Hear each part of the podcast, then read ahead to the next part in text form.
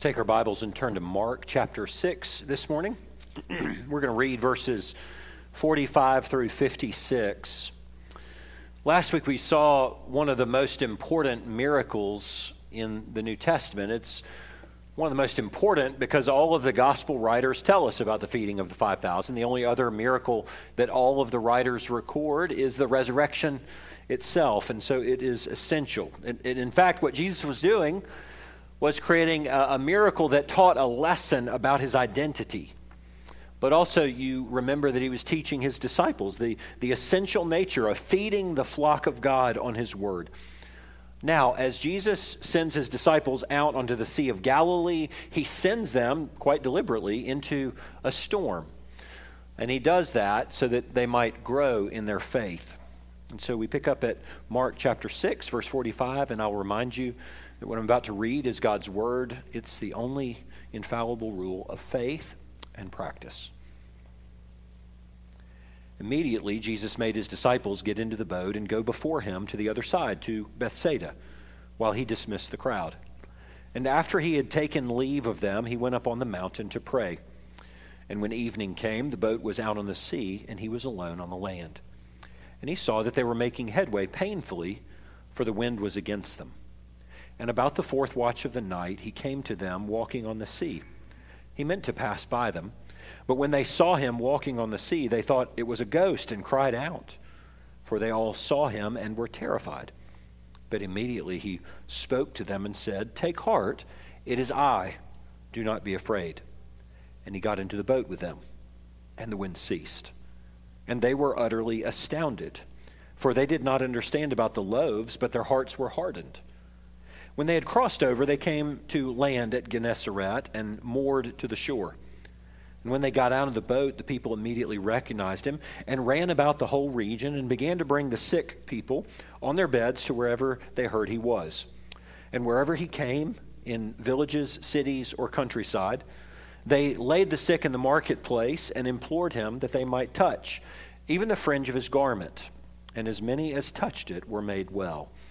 This is God's word. Let's pray for his help. Holy Father, we recognize that what we have read is not simply words on a page, but it is your word given to your people. And so we grab hold of the promise that you made that you would send forth your word and that word would not ever return void. We pray that you would accomplish the good that you intend to do through it. And God, I ask once again that you would give us ears to hear, even while you use a, wretched, sinful, crooked stick like me to point the narrow way to Christ Jesus, in whose name we pray. Amen.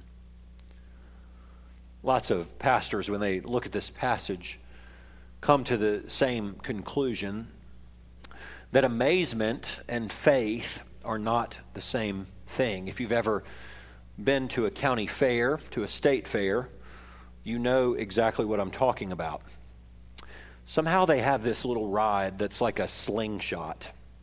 And they put you into a cage, somehow buckling you in there.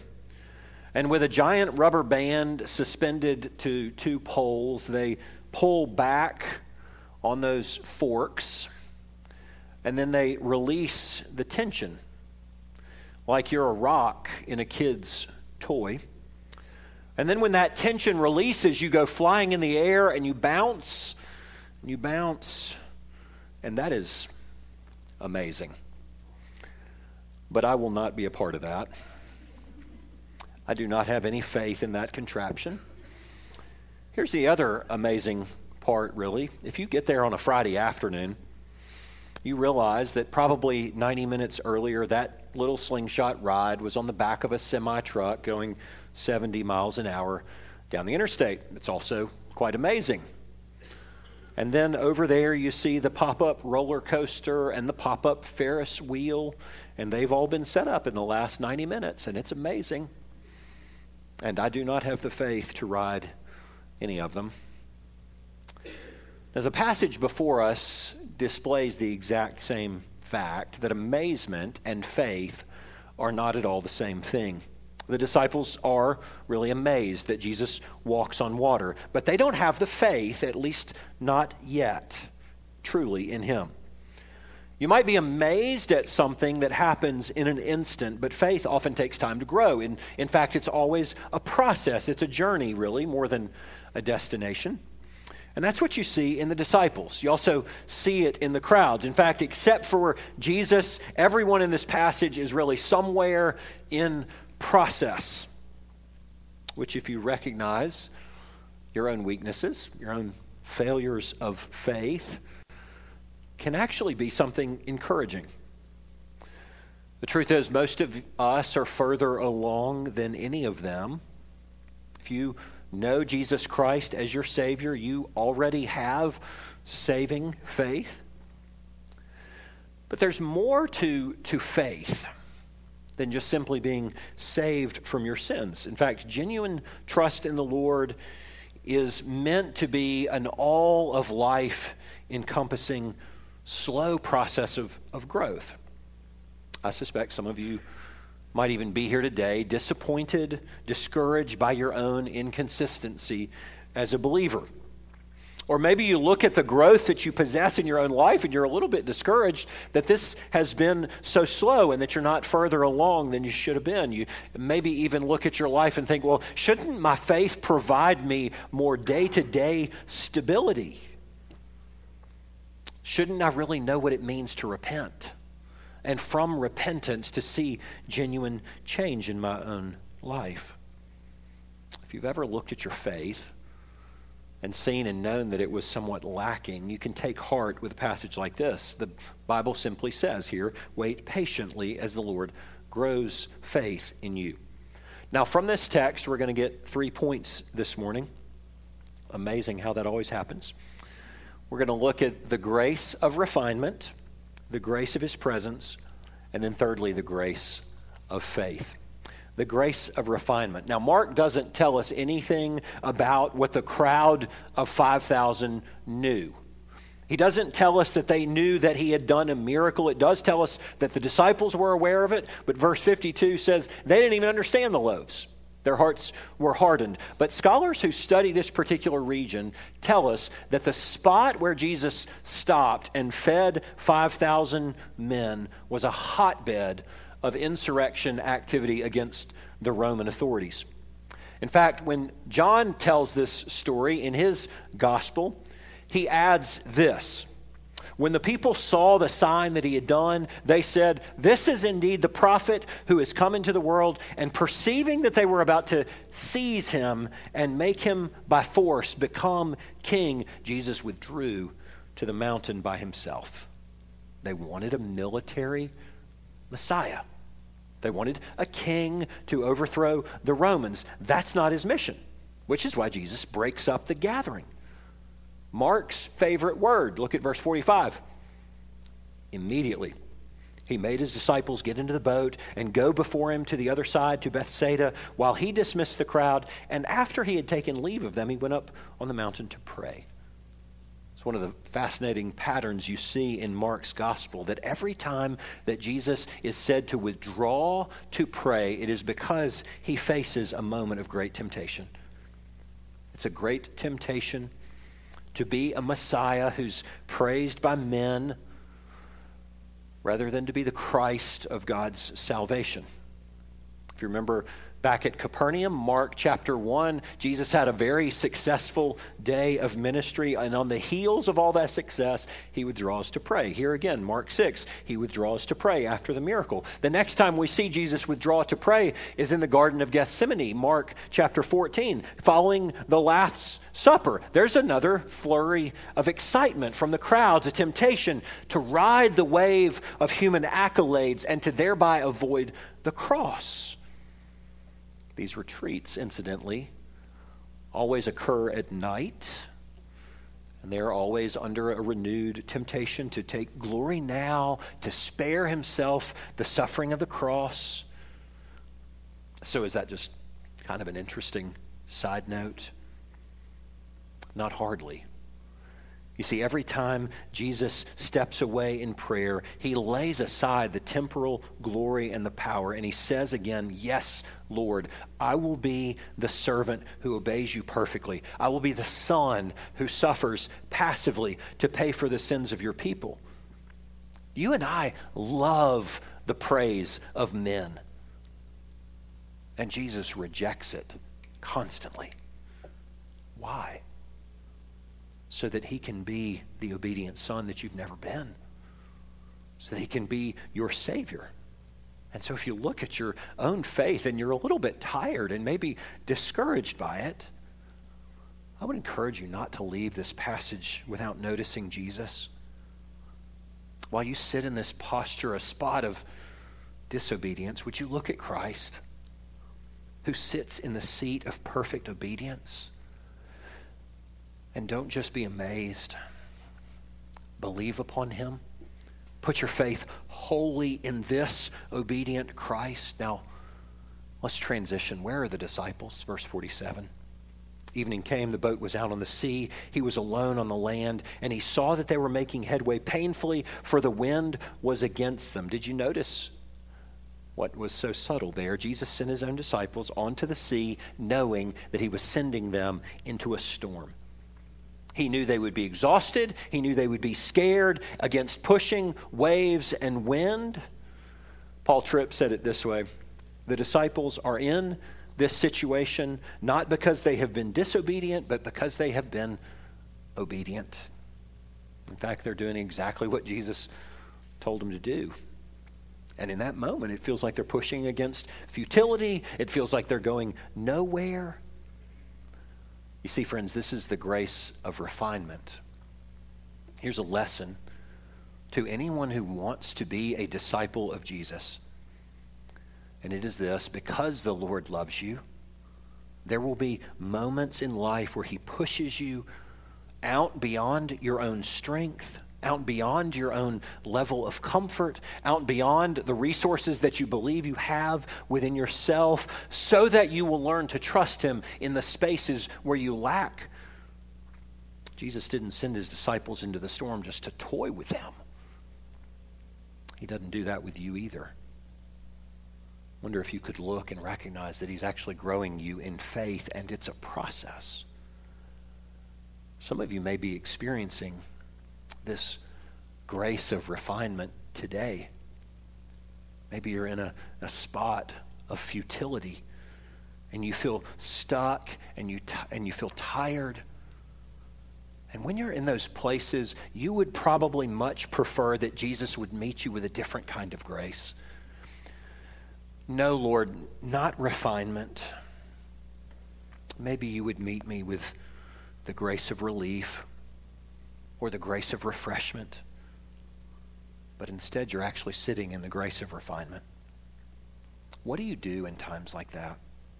How do you respond when you've obeyed the Lord, when you strive to do what He commands, and yet by His own command, by His own providence, He sends you into a proverbial storm? And then what do you do when it feels like you're not making any progress and you feel stuck and you're beginning to feel exhausted because every direction that you move or push feels like a headwind? Maybe you could think about it this way. What would you say if you were going to counsel the disciples in the boat at 3 a.m.? Would you remind them, hey guys, look, there's Jesus up on the hill and he's praying on your behalf even now? Would it help you to say to them, Do you notice that he sees you down here in the water? You really are obeying him. You did what he told you to do.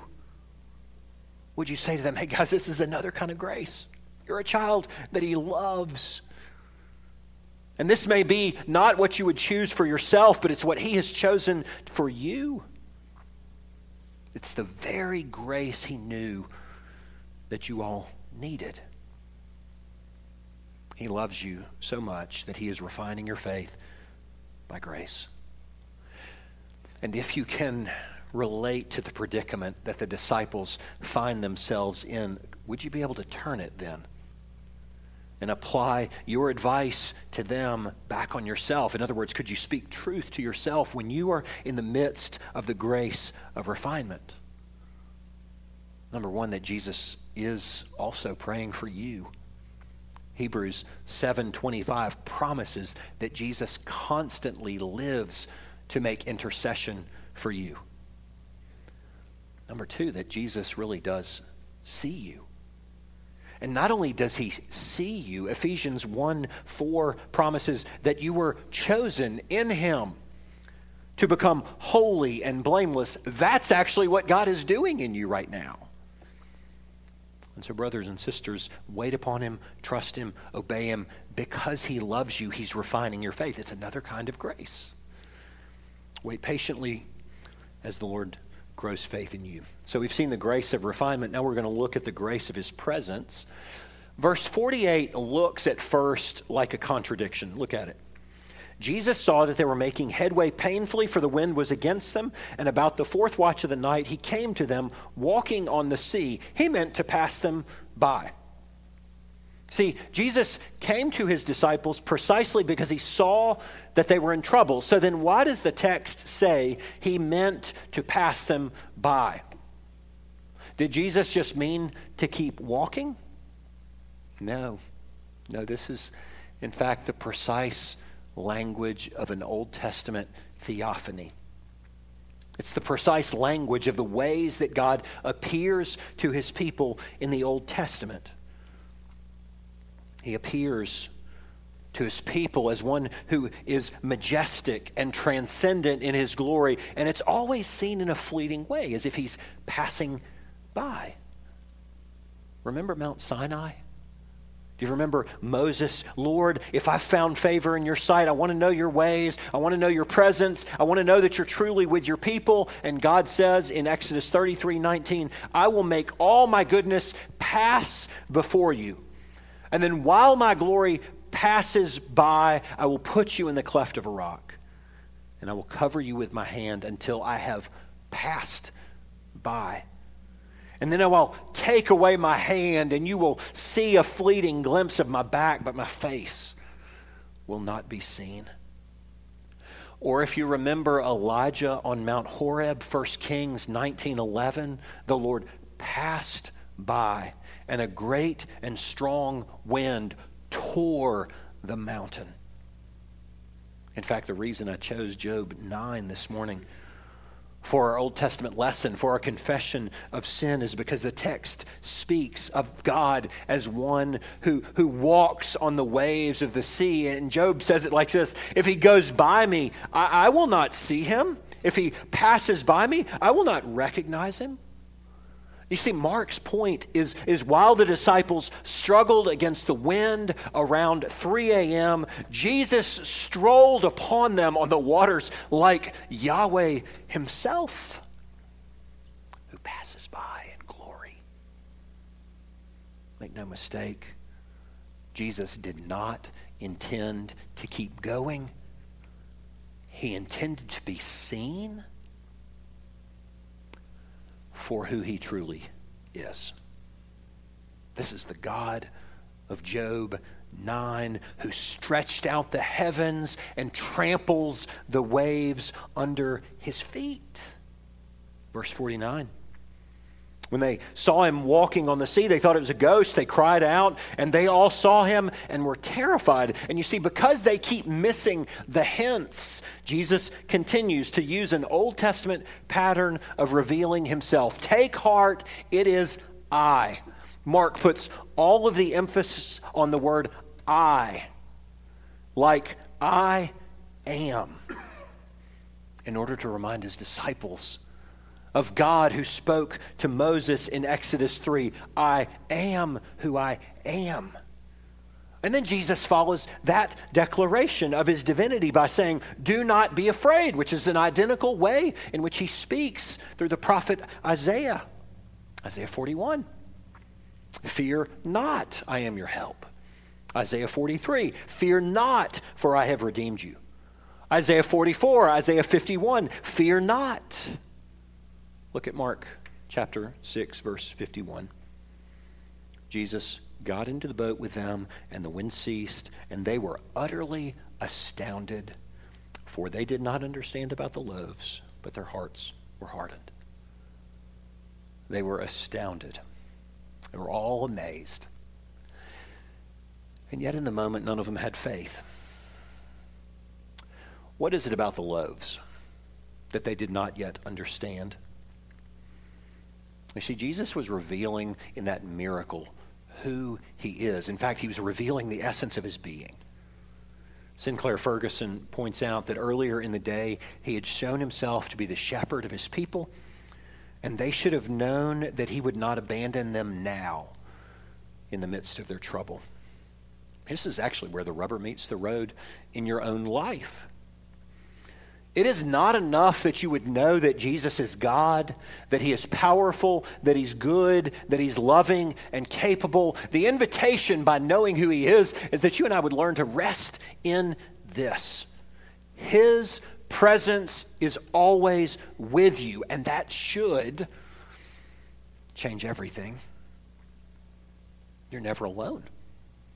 You're never by yourself. You're never lost early church history tells us that the Christians who were going to be sent to a martyr's death saw this particular passage as a pledge of Christ's aid. And it provided them assurance yes, I may be put to death today, and Christ is with me as I die.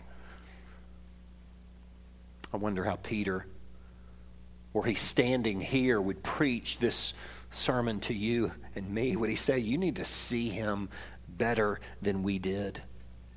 Like to be amazed at what Jesus can do is not the same as believing upon him for salvation.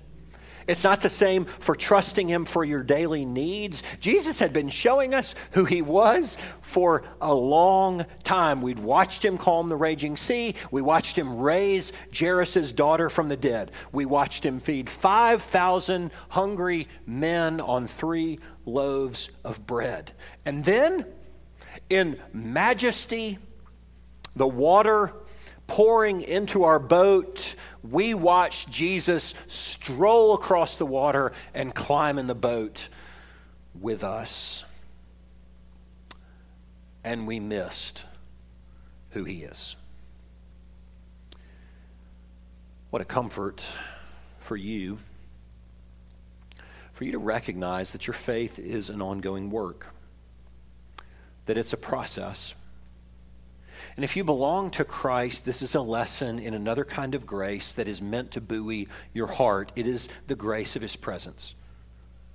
So that when storms surround you, when whatever is out there beyond your sight seems uncertain and unknown, when you don't know actually which way you are drifting, you have something greater than the disciples had, really. I mean, they, they actually had Jesus in their boat, yes. You have Jesus in your heart. The very God who in the Old Testament would merely allow his goodness to pass by. The God who tramples the waves under his feet and calms them, who stretched out the heavens and says, I am the great I am, has chosen by his Holy Spirit to dwell within your heart. And it is that God who said to them, as he says to you, Fear not, I am with you. And so, friends, if you are going through a grace of refinement right now, you must never lose sight of this promise. If you belong to Jesus Christ, you always have the grace of his presence. You have it in the quiet moments of the night you have the grace of His presence in moments when you feel alone or when you feel harassed by the evil one. When you wonder whether the weak faith that you seem to exhibit is going to be able to sustain you.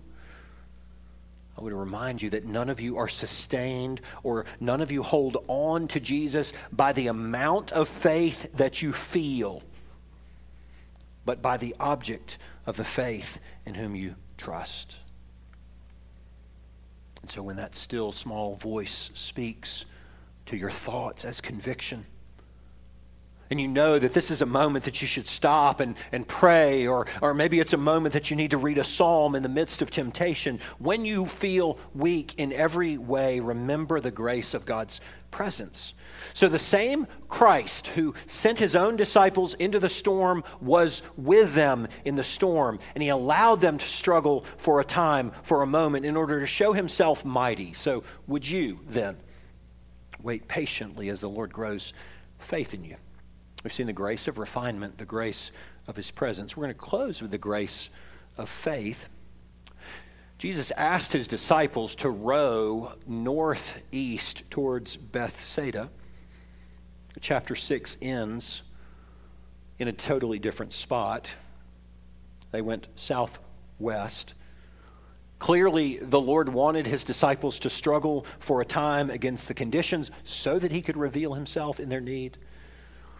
And then you pick up at verse 53 and you go, I think this might be an unnecessary Cliff Notes comment just to close out the chapter.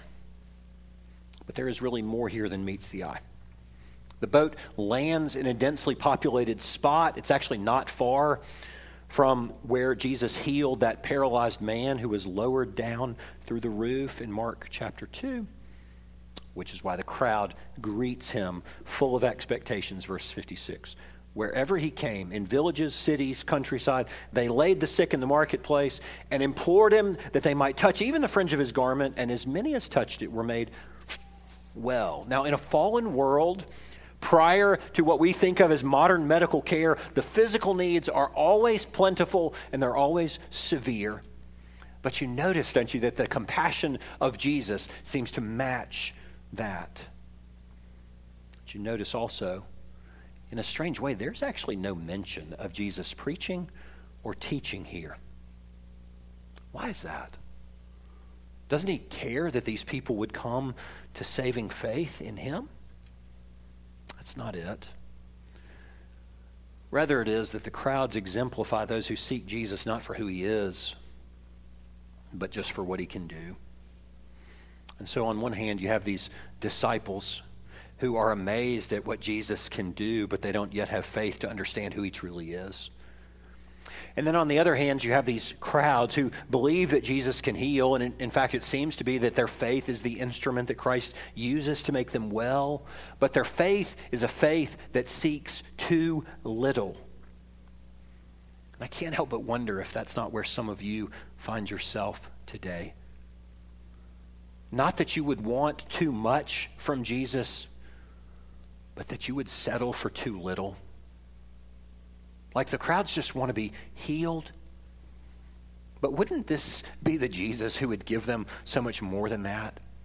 Wouldn't he be willing to forgive their sins and free them from slavery? Would he not be willing to give them assurance of God's love and peace of conscience and, and some joy in their life through the Holy Spirit? Would he not be a, a, a, Christ who would increase grace to them again and again and help them persevere through the storms of life? Is he not willing to give them a lifelong support and access through prayer to the true shepherd who really does hear their cries for help? Nah, we'll just take a healing.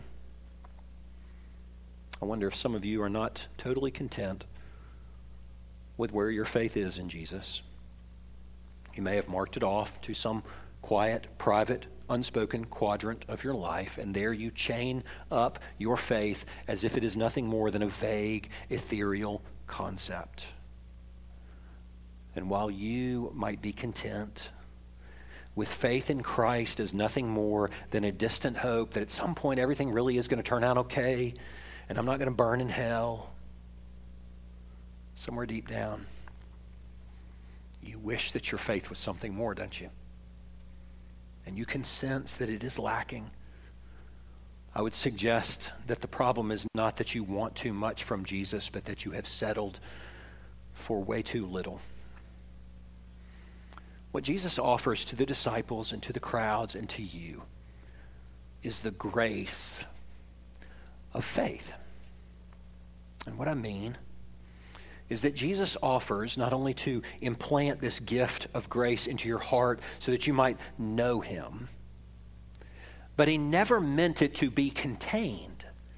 It was always intended to be ever growing, ever reaching into new spaces of your heart. And so, what you have done, perhaps, is, is chain a roaring lion.